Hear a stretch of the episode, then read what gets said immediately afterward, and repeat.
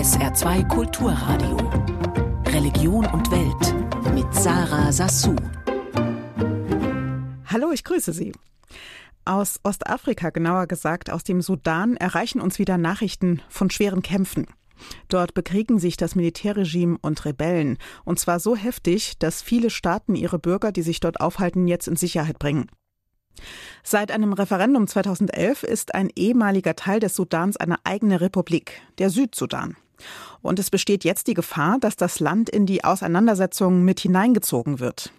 Dabei ist der Südsudan bitterarm, viele Menschen dort leiden Hunger. Uwe Bergmeier lebt seit mehr als 20 Jahren in Ostafrika und ist im Südsudan als Leiter der sogenannten Dialog- und Verbindungsstelle des katholischen Missionswerks Miserior im Einsatz. Herr Bergmeier, können Sie mal genau sagen, was Sie da machen im Südsudan, was Ihre Aufgaben sind?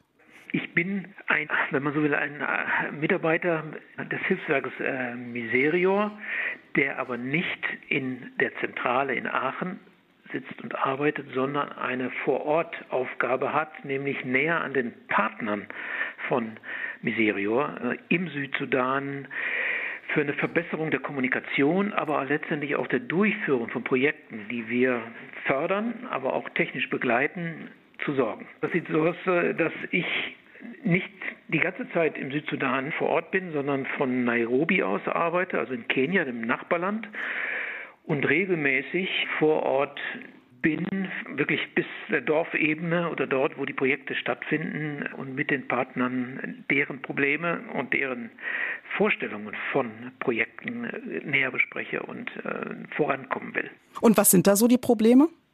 Ja, die Probleme sind einerseits natürlich äh, in einem Land wie dem Südsudan, Sie haben es vorhin schon angedeutet, äh, als wir nennen das fragiles bis hin zu fast äh, nicht ja, äh, existentes Land mit den Strukturen und Institutionen natürlich darauf begründet, dass wir sehr viele Projekte haben, wo nehmen wir Schulen, nehmen wir Krankenhäuser, mhm. äh, die Infrastruktur so schlecht ist und so unzureichend ist, dass natürlich auch für Partner, die in den Umständen arbeiten, also Kirchen, Diözesen, aber auch kleine Initiativen, Organisationen große Schwierigkeiten haben, mit dem Mangel an Infrastruktur selber hm. zu arbeiten und hm. selbst auch zu leben. Also keine Straßen, keine Schulen, keine Gesundheitsversorgung in dem Sinne. Das ist das, was Sie ja. versuchen aufzubauen.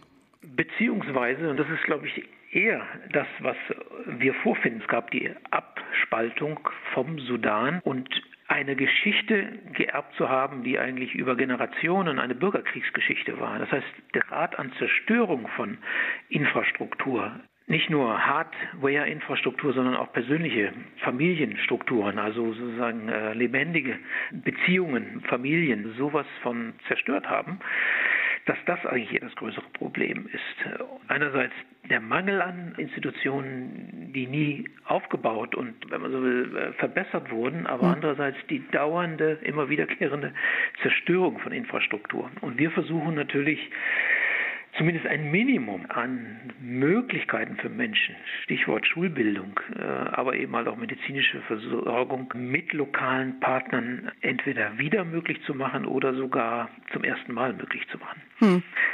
Jetzt leben im Südsudan ja auch viele Moslems. Wie funktioniert denn da für Sie als Vertreter einer christlichen Institution diese Zusammenarbeit? Ja, so viele sind es gar nicht. Also mit der damaligen Abspaltung von 2011, äh, die ja unter anderem deshalb auch äh, vorangebracht wurde, weil sich der Süden, der hauptsächlich christlich bewohnt ist, also die, die, die Menschen im Südsudan sind zu 80 Prozent Christen und nur ein kleinerer Teil, ähm, 10 Prozent neben anderen kleinen Religionen, äh, mhm. sind eigentlich nur muslimisch.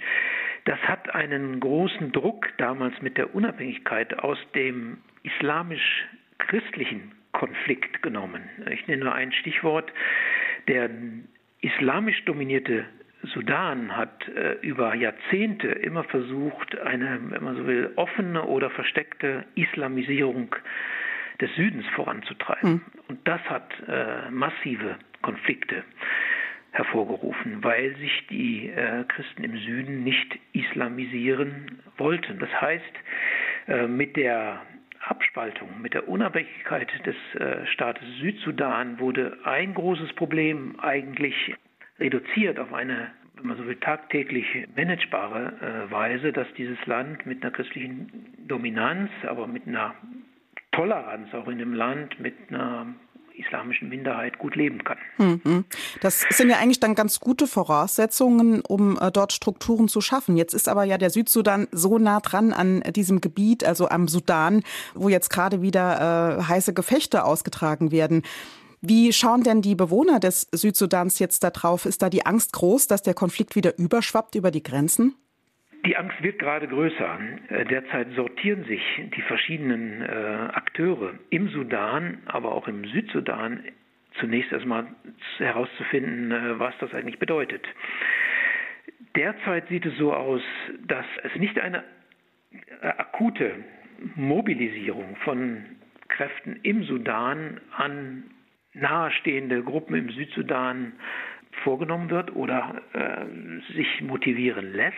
Das heißt, wir sind im Moment noch in einer Situation im Südsudan, wo man eher beobachtet, was auf der anderen Seite der Grenze passiert. Mit einer Ausnahme, und das ist natürlich schon in vollem Gange, es war abzusehen, dass viele mit Beziehungen Familienbeziehungen, äh, Familiengeschichte im Südsudan, also Flüchtlinge waren mhm. oder noch sind im Sudan, die Möglichkeit jetzt nutzen, in den Sudan als wiederum Flüchtlinge zurückzukommen. Und das im vollen Gange. Nicht nur Südsudan, dazu kann man auch Ägypten zählen, dazu kann man auch den Tschad zählen.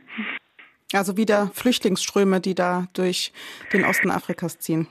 Ja, so makaber es ist und so tragisch es ist, also Flüchtlinge, die zum Teil gerade Südsudanesen vor 20 Jahren, 30 Jahren, auch noch zur Zeit des gemeinsamen Sudans in den Norden geflohen sind, jetzt mit einer neuen Bedrohungssituation wieder zurückflüchten in den Südsudan, jetzt wieder gezwungen sind, über die Grenze zu kommen und auf Hilfe angewiesen zu sein äh, des Staates Südsudan. Sie sind jetzt im Moment in Deutschland. Wann geht es denn wieder zurück nach Kenia oder in den Südsudan? Ja, nach Kenia ziemlich genau am 15. Mai. Wir haben eine äh, jährliche Tagung, würde ich das nennen, die wir hier in äh, Aachen äh, bei unserer Zentrale in Miserio mit allen Auslandsmitarbeiterinnen und Mitarbeitern äh, machen. Das geht über zwei Wochen. Da geht es um inhaltliche Themen, die uns verbindet, geht aber auch um, um Absprachen, die wir auch für unsere Arbeit vor Ort mit unserer Zentrale brauchen und äh, uns da ähm, ja, auf den neuesten Stand bringen müssen. Und dann gehe ich zurück nach Nairobi. Dort ist mein, meine Außenstelle, wenn man so will. Mhm. das ist das Miserior Dialog- und Verbindungsbüro für Kenia und für Südsudan. Und im Südsudan werde ich wieder sein, Ende Mai, Anfang Juni, ähm, mit meinem nächsten Aufenthalt. Äh, die genauen Orte und die Projekte, die ich besuche und mit denen ich dort dann arbeite, stehen noch nicht fest. Das ist immer sehr stark abhängig von aufkommenden Problemen, Krisensituationen, hm. ähm, aber auch, wenn man so will, offiziellen Anlässen, wo es darum geht, bestimmte Projekte abzuschließen, zu beginnen ja, Vorgänge auch, auch zu erklären und, und auch zu feiern. Ja, Herr Bergmeier, vielen Dank für die Einblicke, die Sie uns gegeben haben. Für Miserior ist Uwe Bergmeier auch im Südsudan im Einsatz. Vielen Dank. Erst im Februar war auch Papst Franziskus im Sudan unterwegs, auf Friedensmission. Gerade ist er wieder auf Reisen. Gestern ist er in Ungarn angekommen. Dort bleibt er bis morgen und sein Terminkalender ist ziemlich voll. Unser Korrespondent Oliver Schosch berichtet. Ungarn ist stolz auf Stephan I., König und Staatsgründer, später heilig gesprochen. Und Papst Franziskus ist stolz auf seinen heiligen Stephan. Deshalb zitiert er ihn gleich zu Beginn seiner Ungarn-Visite in seiner Rede vor dem rechtspopulistischen Regierungschef Viktor Orban und den führenden Persönlichkeiten der ungarischen Gesellschaft. Stephan der Heilige habe schon vor mehr als tausend Jahren seinem Sohn geraten. Per questo ich empfehle dir, Fremde wohlwollend aufzunehmen, damit sie lieber bei dir bleiben als anderswo. E Eine politische Botschaft des Kirchenoberhaupts, aber auch historisch-diplomatisch verpackte Kritik an Orbans Asylpolitik. Die Sorge um Kriegsflüchtlinge aus aller Welt nimmt Franziskus mit in den zweiten Tag seines Ungarnbesuchs. Er trifft Flüchtlinge in der Kirche der heiligen Elisabeth von Ungarn, ganz in der Nähe des Keleti-Bahnhofs, dem zentralen Schauplatz des Flüchtlingsdramas von 2015.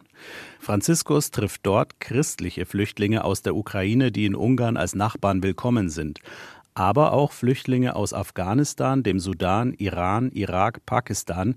Neben anderen schreibt die BBC auch Abusa Soltani, ein zum Christentum konvertierter Iraner, der 18 Monate lang in einer sogenannten Transitzone in Ungarn festgehalten worden war.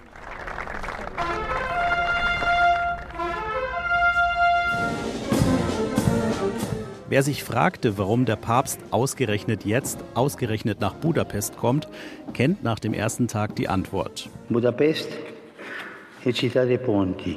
Budapest, die Stadt der Brücken. Brückenbauer will der Papst sein in Europa und vor allem in Fragen von Krieg und Frieden.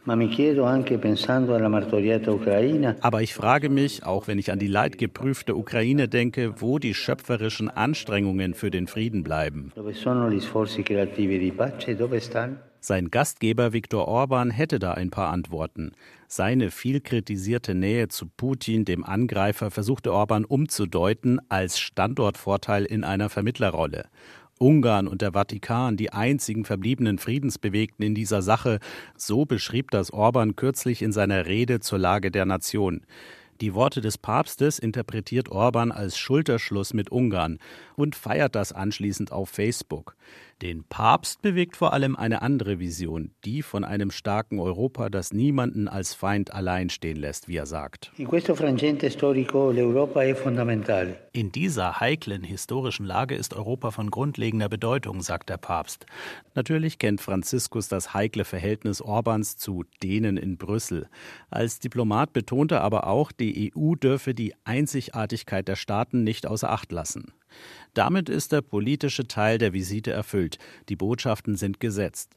Ab jetzt ist der Seelsorger Franziskus gefragt und der Oberhirte.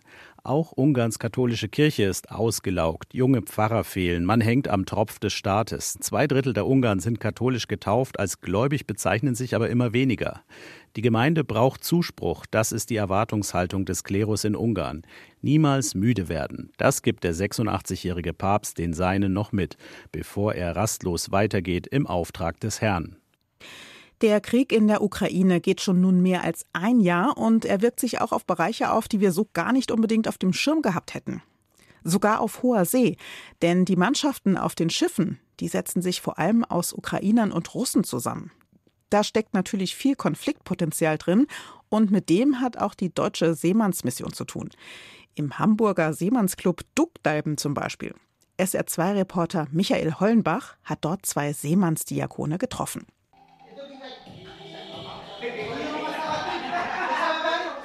Duckdalben, das sind die Verankerungspfähle in einem Hafen.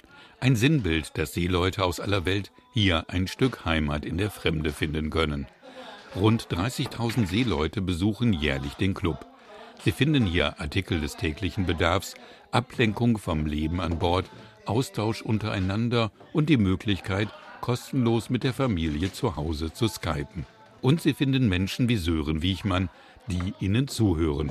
Gesprächsbedarf haben vor allem die ukrainischen Seeleute, sagt der evangelische Seemannsdiakon. Mittlerweile sind alle persönlich betroffen. Fast jeder Ukrainer hat irgendwie eine Geschichte, die mit diesem Krieg zu tun hat, ob Familienmitglieder verloren, Haus, Hof oder Verwandte oder Freunde. Hier in Duckdalben versuchen sie, Kontakt zu ihrer Familie aufzunehmen. Für uns ist es halt als Landratten kaum vorstellbar zu wissen, ich fahre jetzt gerade aus einer 9-Meilen-Grenze raus. Wenn ich Glück habe, habe ich bis dahin noch Internet gehabt.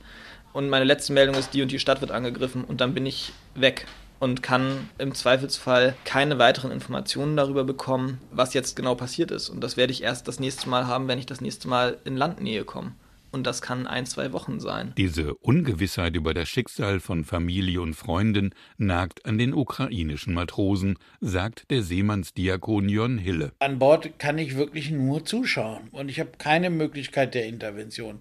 Und ich habe die Gewissheit, ich komme hier die nächsten Tage und Wochen nicht weg. Jon Hille ist bei der Seemannsmission zuständig für die Bordbetreuung. Dort an Bord trifft er auch noch immer auf gemischte Besatzungen aus ukrainischen und russischen Seeleuten. Das ist einfach unverantwortlich, die Menschen auf engstem Raum weiterhin zusammenfahren zu lassen. Es ist kein unüberwindliches Hindernis, seine Schiffe so zu bemannen, dass nur eine Nationalität der beiden an Bord ist. Er mache leider die Erfahrung, dass sich Reedereien keine Gedanken über die Folgen machen. Wir sind extrem enttäuscht, dass diese Reedereien sich nicht die Mühe gemacht haben, einen würdigen Umgang miteinander da zu ermöglichen. Von dem Krieg sind aber nicht nur die ukrainischen, sondern auch die russischen Seeleute betroffen, sagt der Leiter des Seemannsclub Duckdalben, Sören Wiechmann. Mit zunehmender Zeit sehen wir aber, dass die Russen so gut wie gar nicht mehr zu uns in den Seemannsclub kommen. Zum Teil kommen hier Russen rein, die fragen, ob sie überhaupt hierher kommen dürfen. Denn in den russischen Medien werde kolportiert,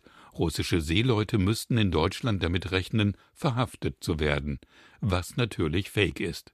Auch die russischen Seeleute sind willkommen bei der Seemannsmission und Jörn Hille ergänzt. Der Landgang ist für den Seemann die beste Medizin gegen Heimweh, gegen Arbeitsbelastung, gegen psychischen Burnout. Und es ist einfach, was die mentale, psychische emotionale und spirituelle Gesundheit des Seemanns angeht, extrem wichtig, dass er an Land gehen kann. Einige russische Matrosen wagen sich doch in den Seemannsclub Duckdalben. Die verschämt sind, denen deutlich bewusst ist, was da passiert, die aber nicht in der Lage sind, das so deutlich zu artikulieren, aber so das gesamte Verhalten eben deutlich schambehaftet ist. Das war Religion und Welt. Mein Name ist Sarah Sassu. Tschüss, ich wünsche Ihnen einen schönen Tag.